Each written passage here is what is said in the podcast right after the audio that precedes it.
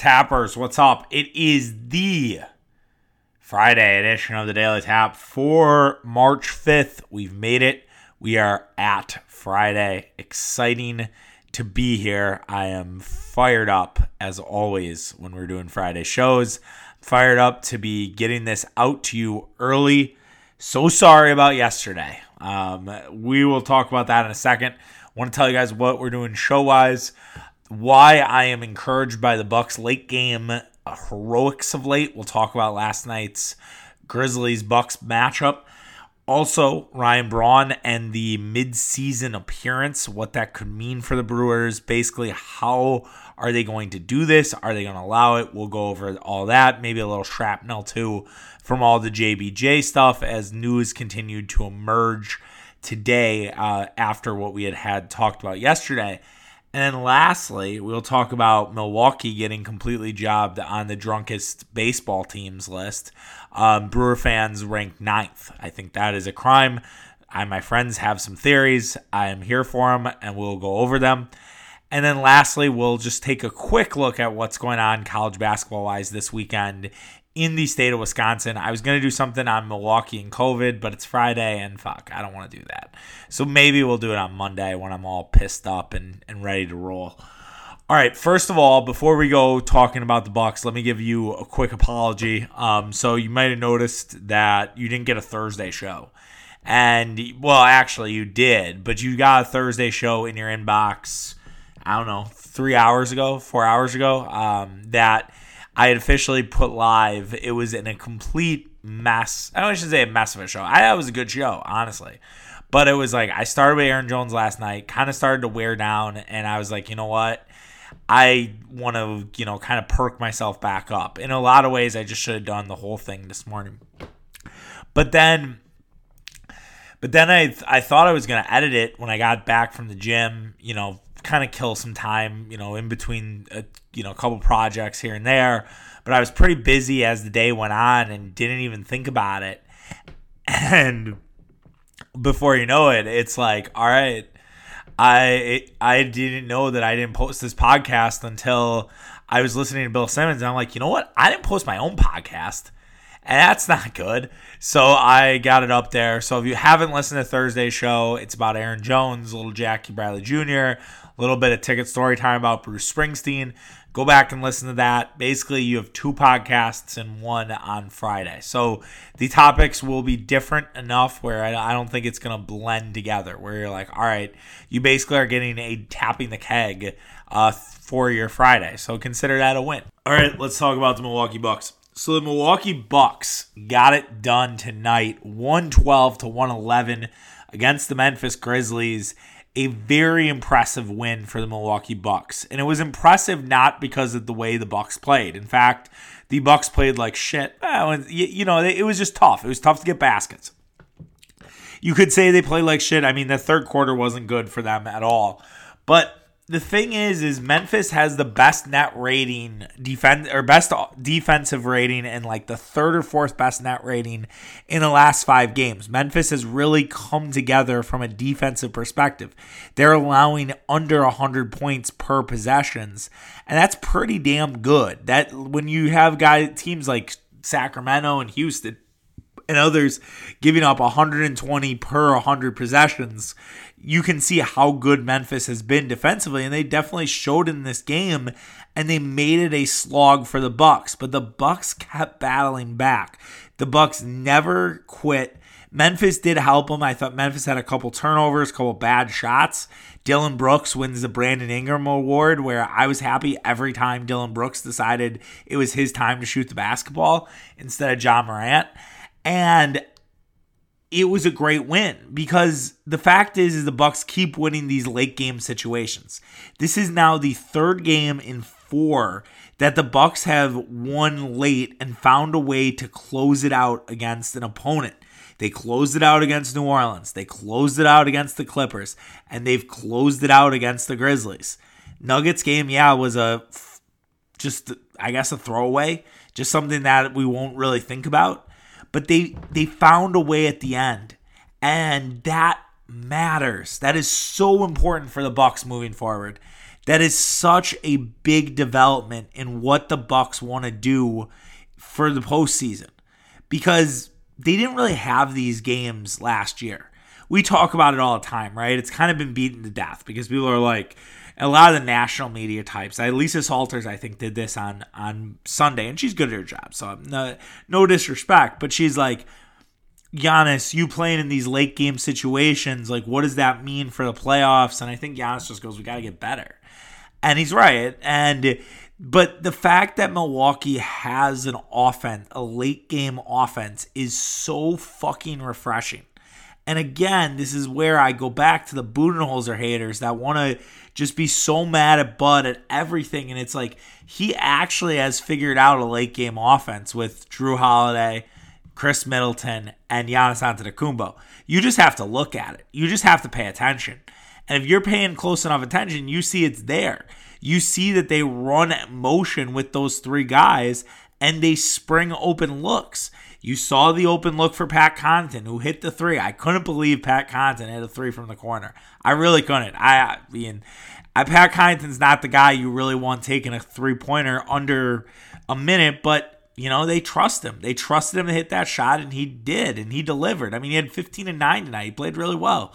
I can't hate on Pat Connaughton. People like to hate on Pat Connaughton, but he had a good game. So what what do you want? what do you want me to do? Right? It, it, it, you have to at least praise when it matters. And Khris Middleton had a rough night from the field, but he made all his free throws, and he's had some real issues with the free throw line in the past. Yet he got it done.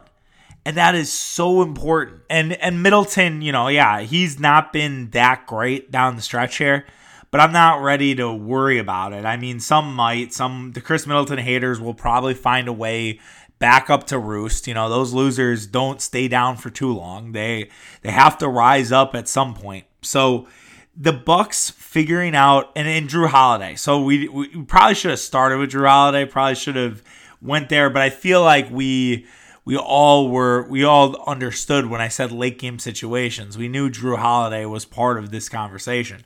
So Jrue Holiday gets himself on Ja Morant. He forces a steal, forces a turnover. That leads to, I believe, the Khris Middleton bucket where he got fouled and missed the shot, but hit the two free throws. Then at the end of the game, somehow, some way, Donte DiVincenzo gets on Ja Morant. And now Donte's not bad, but he can't keep up with Ja Morant off the dribble. Ja blows by him, scoops it in over Giannis. Bucks don't have any timeout. So instead of drawing up a play, they just go and Jrue Holiday hits a kind of a mid-range fadeaway, might have pushed off slightly, but if they don't call that down the stretch and hits that, the Desmond Bane, their rookie, ends up with the ball for the game winner. He it goes short, and the Bucks win. And Jrue Holiday was part of this difference. Jrue Holiday played 23 minutes in this game. I fully expect Jrue Holiday to be in the starting lineup next week, and I think that's something to be very excited for when the, the Bucks take on the Spunky Knicks on I think next next Thursday. I think that's next Thursday night. But the fact that the Bucks are figuring this stuff out late is so so good. And that is that's what's going to work in the playoffs. And and you should be fired up for it. It's not a guarantee. It's not like just because the Bucks have figured out how to play in the last five minutes that it immediately means that this team is destined for the NBA Finals. No. But what it does mean is that you don't feel as uneasy when you're in a tight situation late. I, I think for the last two years, we wondered what was this outcome going to look like? Was Eric Bledsoe going to take a wild shot? Was Giannis Antetokounmpo going to run into a wall and not be able to create? And I don't really worry about this team late. I'm starting to get to that point where I'm not really scared of what they are in a late game situation because they're showing the experience out on the court each and every night. So yes, be happy with where the Bucks are. So they're at the break. They're 22 and 14. That's pretty good. I don't think anyone's going to shrug their shoulders at 22 and 14. Is it not where they've been in years past? Yes. But is it something that you're going to completely freak out over? No. Right now, Milwaukee sits as the three seed. They are two games back of Brooklyn, or uh, one and a half back of Brooklyn, two back of Philly for that number one spot. Right now, funny enough, because God hates us, the Bucks would play the Miami Heat in the first round, which uh, just kill me now. But whatever. You got if you want to beat the best, you got if you want to be the best, you got to beat the best. So I'm not not really worried and we have a long way to go before we know if the Bucks will be playing the Miami Heat in the first round of the playoffs. So that's where the Bucks sit right now. They sit pretty at the 3 seed. They have the third best record in the East. If you were to break it into the West and the East, the Bucks right now have the same amount of losses as the Clippers and the Trailblazers, who are the fourth and fifth spot in the Western Conference, and they are half back where the Lakers are from a losses perspective. They've all played more games than the Bucks, except for the Blazers. Blazers have not played more games than the Bucks. So they're it's not like Milwaukee is completely a wreck here. This has not been a bad quote unquote first half. In fact, I think there have been a lot of good things to take away. The Bucks learned how to win without Jrue Holiday a little bit, and then he got hurt, and they didn't. You know, they had one game, right? They beat Denver, and then the the rest of them were shit. But they understood the importance of Jrue Holiday. They kind of, I think, are figuring out their rotations. Right now, it seems like they're in a pretty good spot with that. Will they make an upgrade to Thanasis Antetokounmpo's spot? I'm not sure. I know a lot of people don't like Thanasis, and I'm not huge on him either, but he's a huge energy guy. He is like Joakim Noah, old Joakim Noah, like Gator Boy Joakim Noah on steroids in terms of his energy. I'm not saying Joakim Noah was far better than him, right? He's he's maybe the poorest man's version of Joakim Noah, but he brings so much noise to the mix that it's it's really helpful, I think, for this Bucks team, and it, it fires everybody up. And I think that matters in the regular season. Is he going to be a guy that's riding the bench on the postseason, being an awesome towel waver? Shout out to JP Gavinsky, the All American towel waver.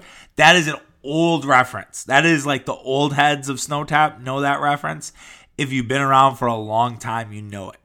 So, anyways, that's what he'll be in the playoffs. But in the regular season, when you just kind of need that boost, you need that energy. That's what Thanasis brings to the table. And I, I got to say, I love it. I at least love that. I don't know if I always like that he's out of control, he can foul, whatever. So I think the Bucks are in a very good spot right now. I don't think that they are completely cooking, but I also don't think that they are a, a mess. As we said at the stop, at the top, Memphis's defense has been one of the best in the NBA in the last few games. Have a net defensive rating, not net rating, defensive rating of 98.3 per 100 possessions. So under 100, very good. You can bemoan that the the second half didn't really go that well until the end. Doesn't matter. A win is a fucking win. And I'll tell you this, and this is what I'll leave with, and then we'll go to Ryan Braun if we want to compare him to LeBron James, Michael Jordan, Kobe Bryant, whatever, be honest, that is. Those guys and those teams that they were on, and you would you play them in the regular season when the Bucks would play one of those guys, they might lead, and you get all excited and you're like, oh my God, they're gonna beat LeBron or they're gonna beat Kobe. And in the last four minutes, they take your heart and rip it out. Giannis didn't do a lot in that the last four minutes, okay? but he was an integral part. He proved as a sort of a decoy. He worked his way to find Pat Connaughton open. He worked to get Khris Middleton a, a shot where he got fouled and made free throws and gave the Bucks a temporary lead. So maybe this wasn't a pull your heart out game. The Clippers game was Giannis pulling the heart out of the Clippers and stomping on it.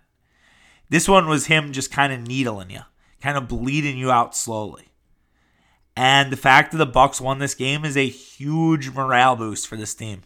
It is a great way to go into the break. Because if you didn't and you lost this game and you blew a halftime lead, I think I don't know what my tune would be. I, I definitely would not be this happy. I'd be pretty upset. I think it would be just all right, look at the positives. You know, they the seven we said this was the most important seven games of Mike Budenholzer's career and he won six to seven. And I think we all kind of got to shut up about it a little bit. So let's see where it goes from here. New York in a week's going to be interesting. Um, they're scra- like we said, scrappy. I'm sure we'll talk about it heading into it and talk about it after. Giannis now heads to the All Star game. He's on Team LeBron with Luka and Steph Curry.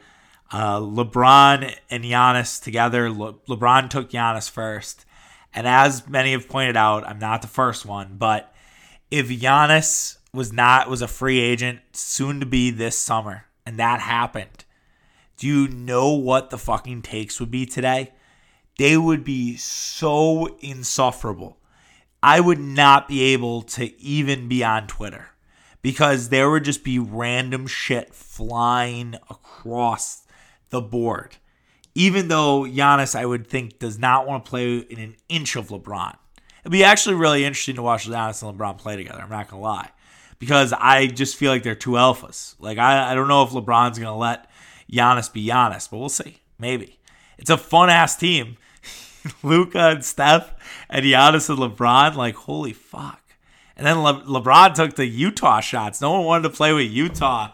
I'm like, oh my goodness, that that's good. We need that shit. Like that's that's good NBA. That's good. We need that type of stuff.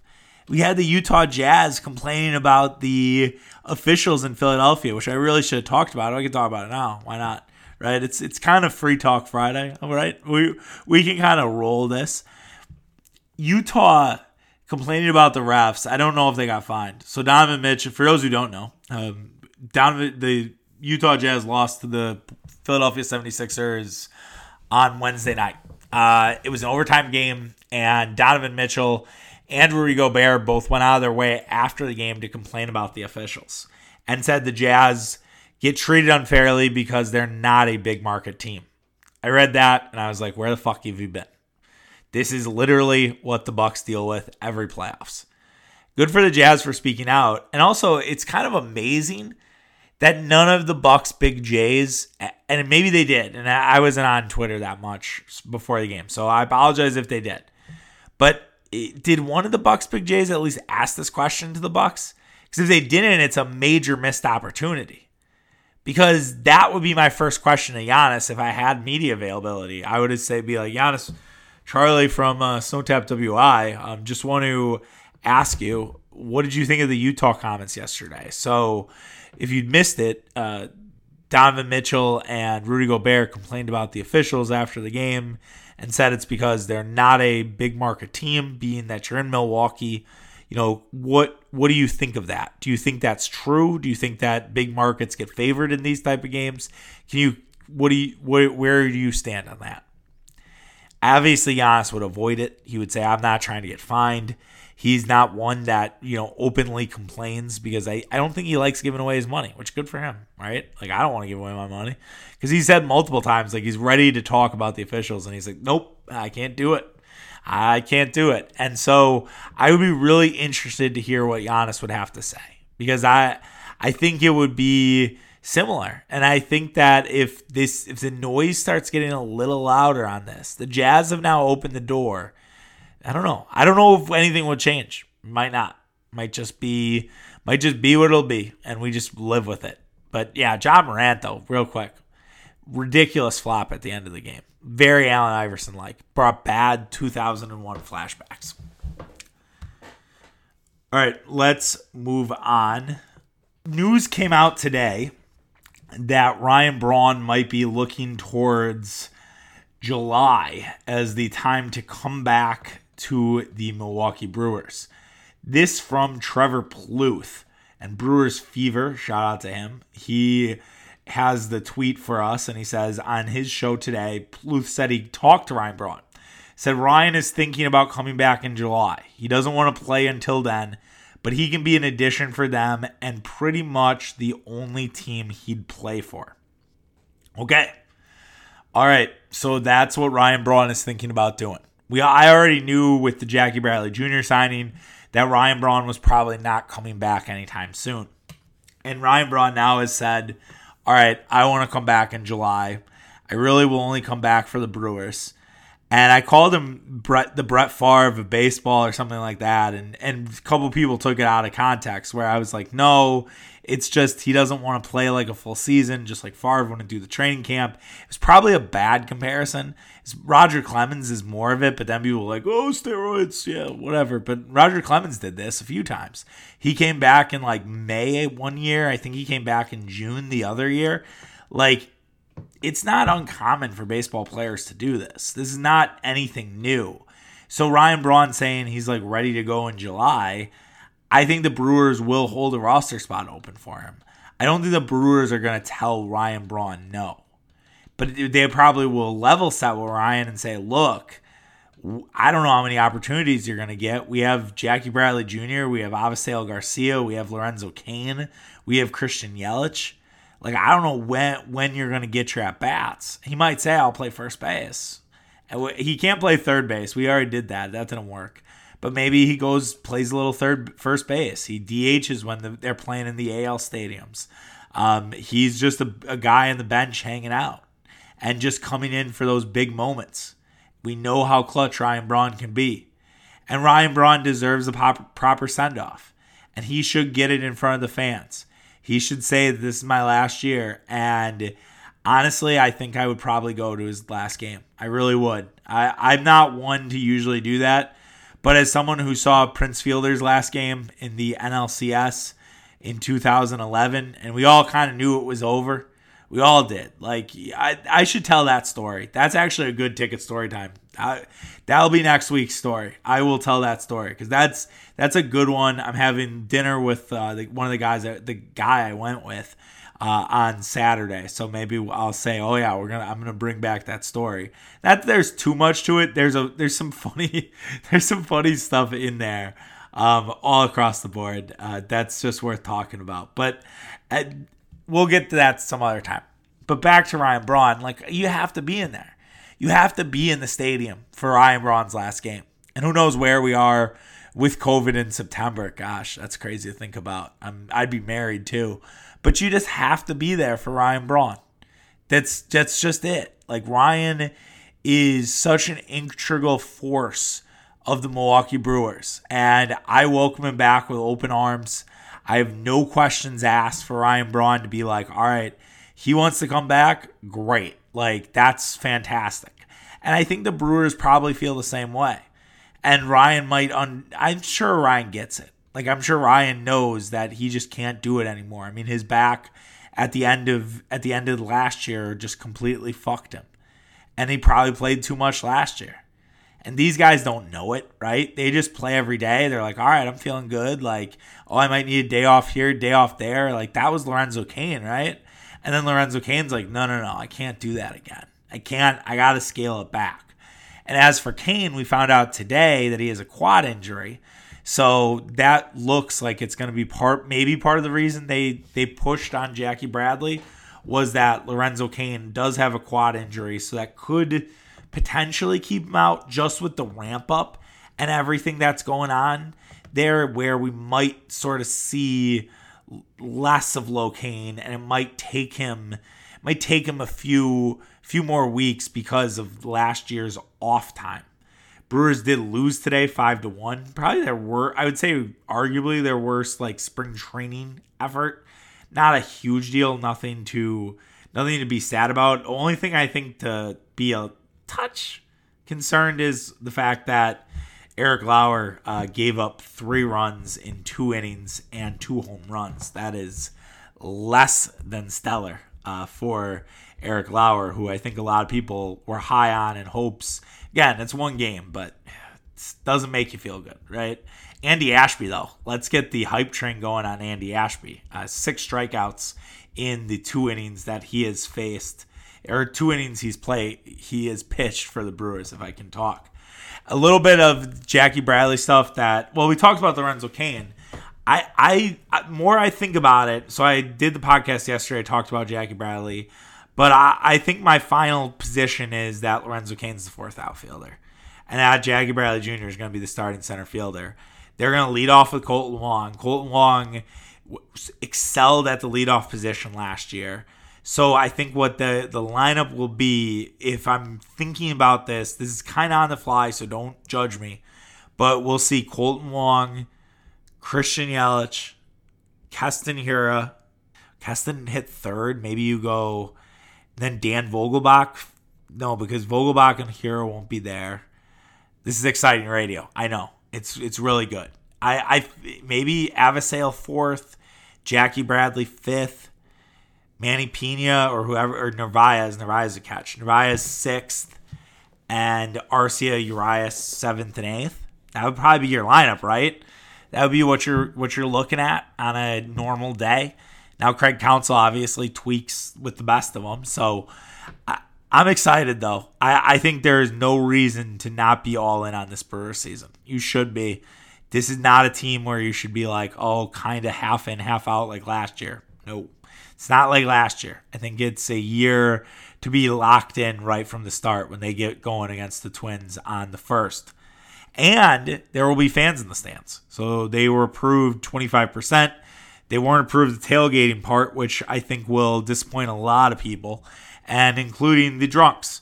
So there was a thing out today from like a gambling play. I think it was New Jersey State Gambling. It seemed like something for like PR to get a bunch of attention, which I don't blame them, right? And they had the Brewers as the ninth fan base that drinks the most at a baseball game. That they average 3.5 drinks per game and they don't spend as much money. The leaders in the clubhouse, the Chicago White Sox at 4.2 and spend $46 on alcohol. Atlanta, Cincinnati, Cleveland, San Diego, Colorado, Washington, Baltimore, Detroit all finish above the Brewers. All right. This is garbage. I said that on Instagram. SnoTapWI is where you can follow me there. I was like, this is a garbage list. Because, I mean, there is no drunker crowd than a Brewer Saturday night. Are you kidding me? I we were I was on a Zoom about my bachelor party, and which you know if we're gonna do some live bat live bachelor pod pods, I'll have to like listen to them back and say, all right, this is good, this is not, this is maybe okay with a few edits and some bleeps, but it, someone Murph was like, they, there's no reason the Brewers should play after six o'clock on a Saturday. Like the three o'clock day game. Just you get the day started by going to the brewery game and just you let it rip. Now, this is in normal times, obviously. And then you're able to go out to the bars and you just tie one the fuck on. That is summer in a nutshell.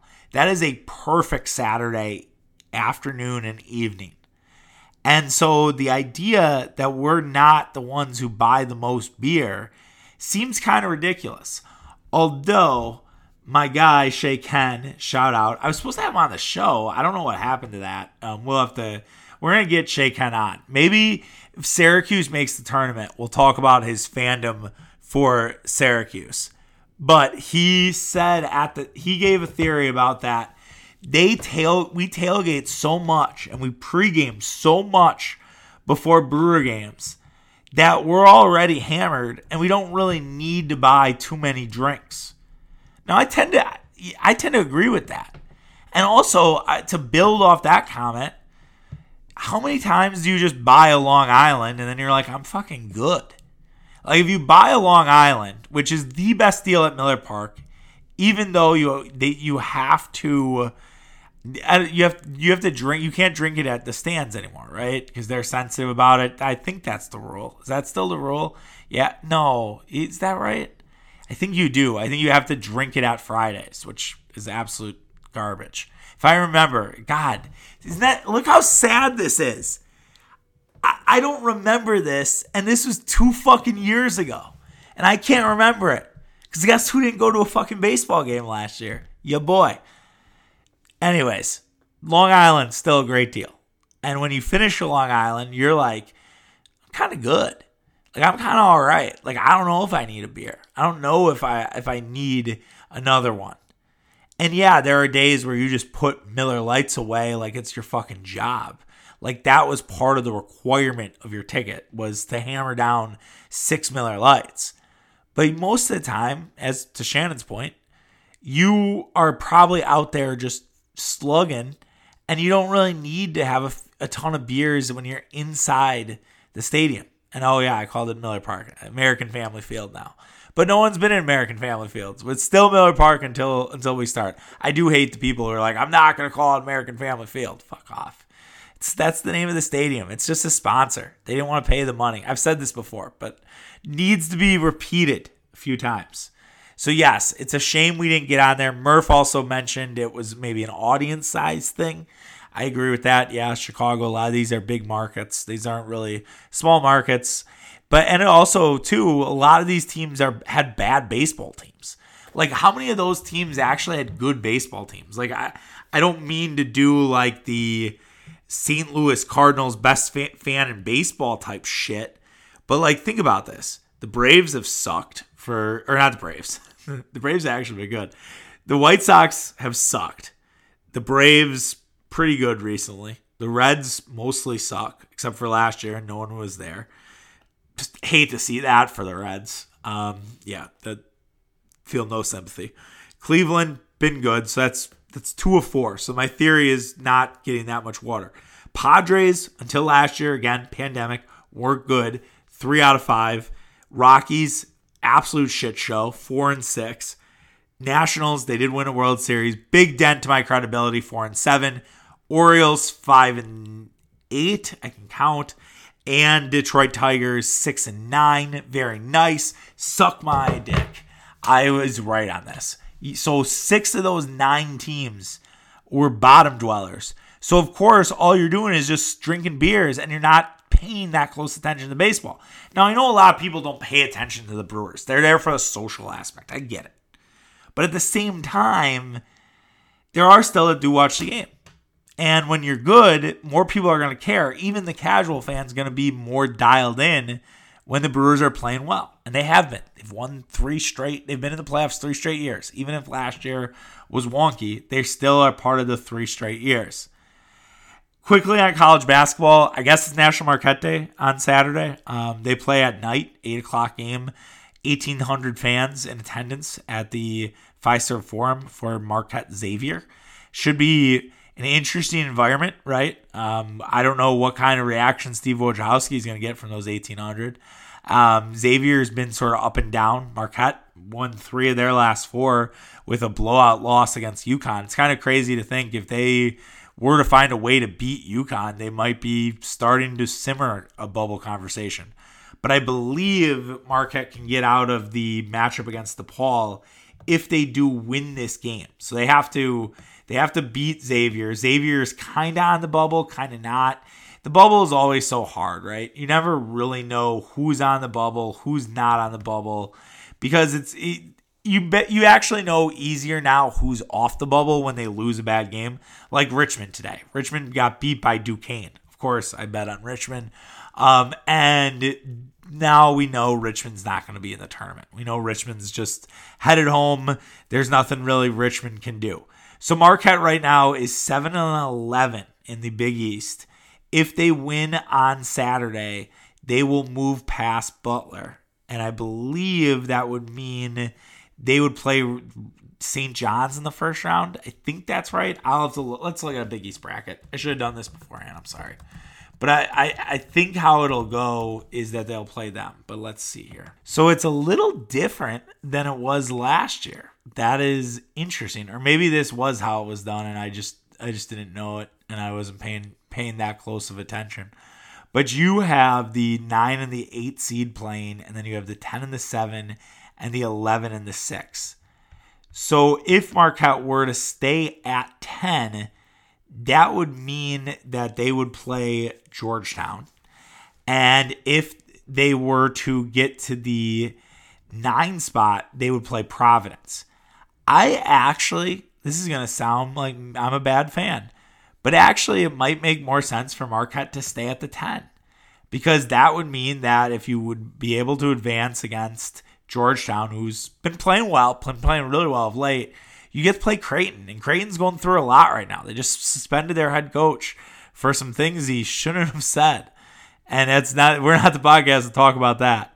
And so maybe Creighton's vulnerable. I'm not saying Marquette can make a deep run, But at that point, if you're in the semifinals, fuck it. Let's see.